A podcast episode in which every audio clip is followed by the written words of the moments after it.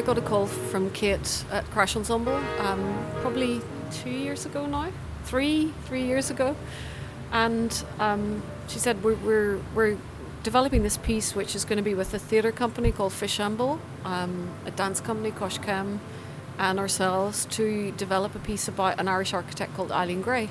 So I went and googled Eileen Gray and got saw these amazing pieces of furniture and architecture and photographs of herself, very striking woman with um, 1920s haircuts, and began reading up about her. And then we spoke again and said, "Yeah, I'd really be interested in doing this."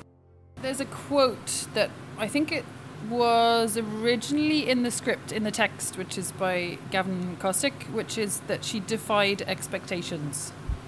And I think that's one of the key points about her is she was completely ahead in her thinking. She was completely ahead of what was going on at the time architecturally, uh, in terms of artwork, in terms of design, in terms of uh, herself in her own life. In her personal life, she was quite advanced in terms of, you know, 1920s Ireland.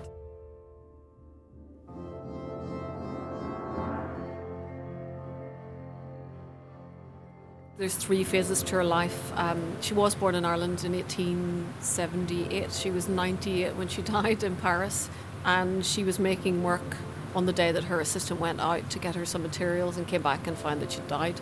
So she was working right up to the end, which I just find extraordinary. Um, she went to the Slade School in London um, and then finished her artwork in Paris and stayed in Paris. And you know, it was Paris in the 20s, and you had Diaghilev and Picasso and yeah, um, and Le Corbusier. He's a significant figure, um, and I think that the Le Corbusier connection to Eileen Gray, for me, was the most dramatic part of her story. Really, um, she taught herself architecture and built a house in the south of France called E1027, which was uh, based on the letters of her name and her male lover Jean Badovici. Badovici was also friendly with Le Corbusier. When Eileen Gray and Badovici split up, she left the house to him. She really loved him. She left the house to him. Um, Le Corbusier came and painted murals on the walls of her beautiful white, pristine house, which she was not happy about. So, so that's a big drama tension in the piece.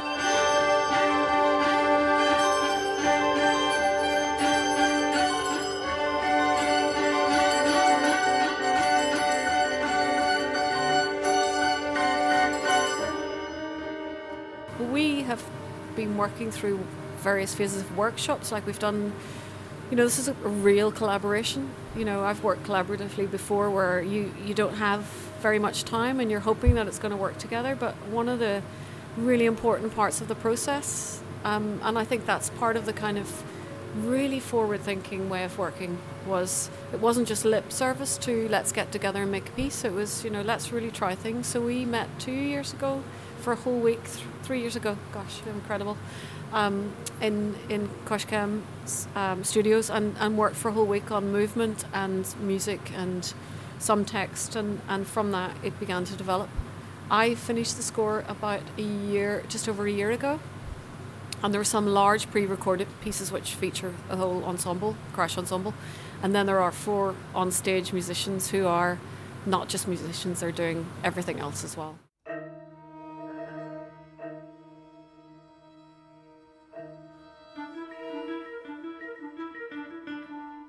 There's Alex Petcu, percussionist, Deirdre O'Leary, clarinet, Maria Ryan, violin player, and myself. And we have, I think, maybe 10 uh, pieces of music that Deirdre has written for us. We are also involved in the movement, the physical movement within the piece. We're also involved in some of the speaking, some of the text within the piece. We're very much a character. There are two brilliant directors, David Bolger and Jim Culleton, who they don't encourage anything unnecessarily out of your own personal character. They encourage you to perform as yourself. So in a sense, there's no acting. In, in a sense, you're just, you know, you're following a role. You're you're thinking about this character, but you're not behaving as a certain character. So there's no kind of uh, There's no bad acting, which I'm sure we'd be really bad actors.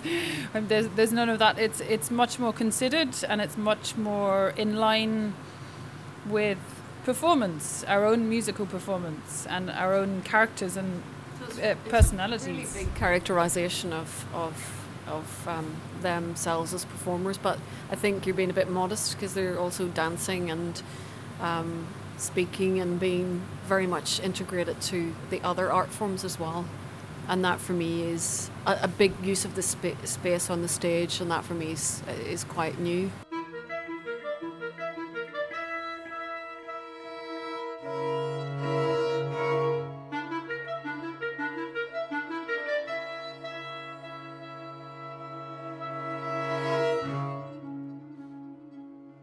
Like Deirdre said, we had these particular workshop times. We pre the pre-recorded fuller ensemble stuff we rehearsed and recorded as well um, a year ago, actually, actually a year ago. The material that we have at the moment, we had. I think in total we have 12 days as musicians. We have 12 days of rehearsal. So there's there was kind of an expectation that we went into the rehearsal process knowing the music and then from that point of knowing it then we started rehearsing with each other and then we kind of took it off book. And yeah it's a different process but it's necessary to have that time in order to go to the next step. Rather than just performing something then you're taking it off the page but you're also then fitting in the movement you're fitting in the text you're you're putting it into context within the whole production. For crash ensemble this is the first time we've done something like this and it it's proving to be really fruitful. I think for, for our own personal development and uh, our development as an ensemble, and the way that we play together, it it really has is having a really positive effect on all of that.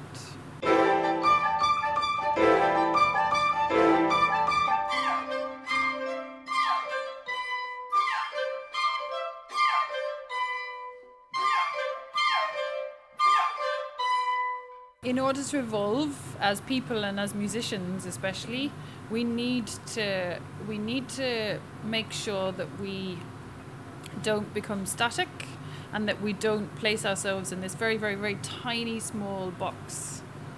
And we don't look outside of that box and we don't see that the value of the, the the amount of information that you learn from doing a project like this you learn I, I have learned so much from working with the dancers themselves working with David who's the choreographer working with Jim working with the actors. You learn so much and that feeds into your own personal development and your own personal evolution or uh, as a musician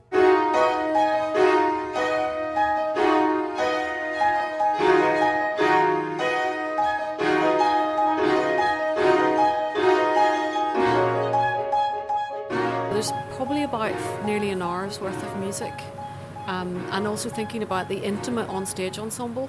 Um, and the pre-recorded music and how they could play with the pre-recorded music and how flexible and knowing that dance and theatre has a very open-ended um, you know the, the pieces are fixed and set but you know can we be flexible with this and um, I wrote things like um, the instruments can be moved around I, I put movement directions in the score um, this is a point where the cello could be rocked, for example. The cellist could be rocked, because um, I and I wrote music that I knew would be all fine in terms of working with movement. So that that was, and I knew I could do that because we'd workshopped and, and, and people were open and receptive. It wasn't, you know, I can't do that. I'm not going to do that. It was, you know, what what can you give me and I'll do it, and that's that was great.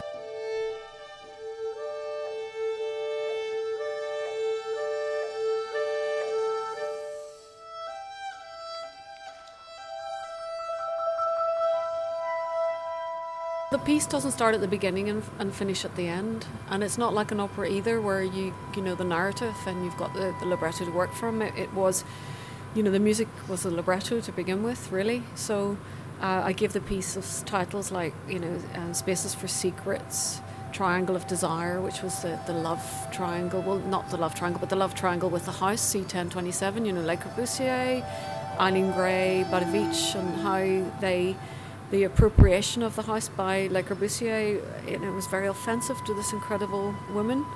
You know, and and, the, and one of the last things really to say is that you know I think a lot of of women artists in in Ireland have a kinship with Eileen Gray. You know, she was very ahead of her time. She had this um, vision about her work that was the most important thing to her, and ideally, I think that's something we would all like to have um, in terms of how we work and, and, and, and the effect of our work.